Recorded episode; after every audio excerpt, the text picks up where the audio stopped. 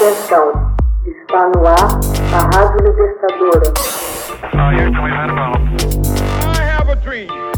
Assim sendo, declaro vaga a presidência da República. Começa agora o Hoje na História de Ópera Mundi. Hoje na História, 30 de novembro de 1854 é concedida a licença para a criação do Canal de Suez.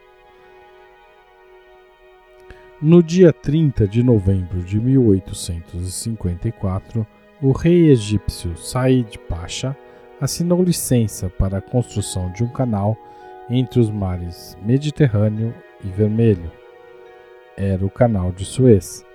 Pasha deu ao engenheiro francês e visconde Ferdinand Marie de Lesseps a permissão para explorar o canal por 99 anos, sendo que as obras foram iniciadas cinco anos mais tarde. De Lesseps concretizou um anseio que existia desde o Egito Antigo. Os romanos também tinham a mesma ideia. Quando invadiram a região, construíram canais ligando o sul até o delta do Nilo, já que, sem o canal, as mercadorias precisavam ser transportadas por terra entre o Mar Mediterrâneo e o Mar Vermelho. Antes de Delecep, engenheiros e cientistas haviam tentado planejar uma ligação entre os dois mares, mas fracassaram devido a um erro de cálculo de uma equipe encarregada por Napoleão em 1800, que queria um enorme canal ao marchar sobre o Egito com seus soldados em 1798. Entretanto, o imperador francês foi responsável por um dos fracassos da obra, já que havia sugerido erroneamente a construção de eclusas. Mesmo com as medições contestadas já em 1830, os engenheiros continuavam inseguros para planejar o canal novamente.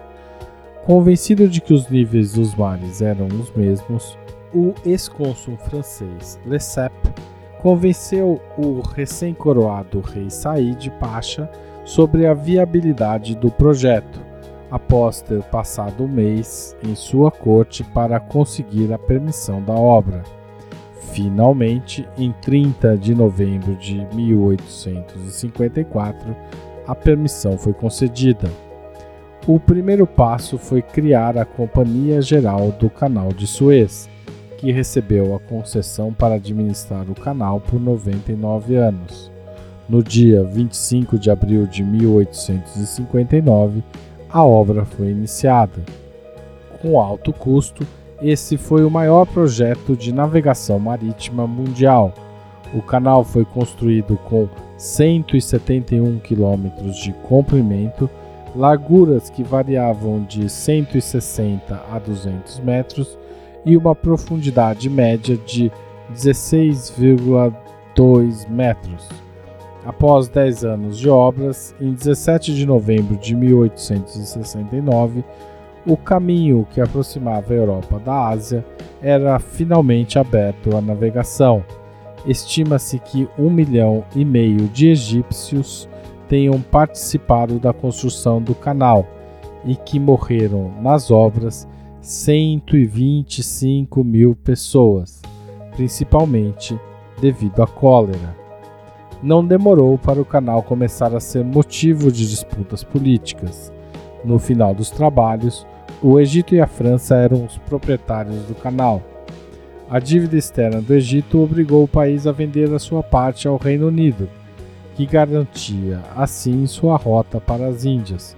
Portanto, os direitos da Companhia Geral passaram para os ingleses em 1875.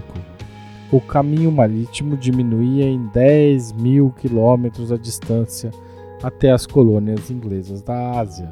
França, Inglaterra e Egito haviam decidido a neutralidade da área, mas a criação de Israel em 1948 levou o presidente egípcio Gamal Abdel Nasser a proibir a passagem de navios israelenses. Futuramente, as guerras que aconteceram na região que levaram o canal a ser diversas vezes bombardeado, levaram ao bloqueio e até mesmo ao fechamento da passagem em 1967. Durante oito anos, os europeus foram obrigados a contornar o Cabo da Boa Esperança, na África do Sul, para chegar à Ásia. Só em 1975, o presidente egípcio Anwar al-Sadat mandou reabrir o canal de Suez. Texto original de Max Altman, locução de Haroldo Cerávulo Cereza. Você já fez uma assinatura solidária de Opera Mundi? Com 60 centavos por dia, você ajuda a manter a imprensa independente e combativa. Acesse www.operamundi.com.br/apoio.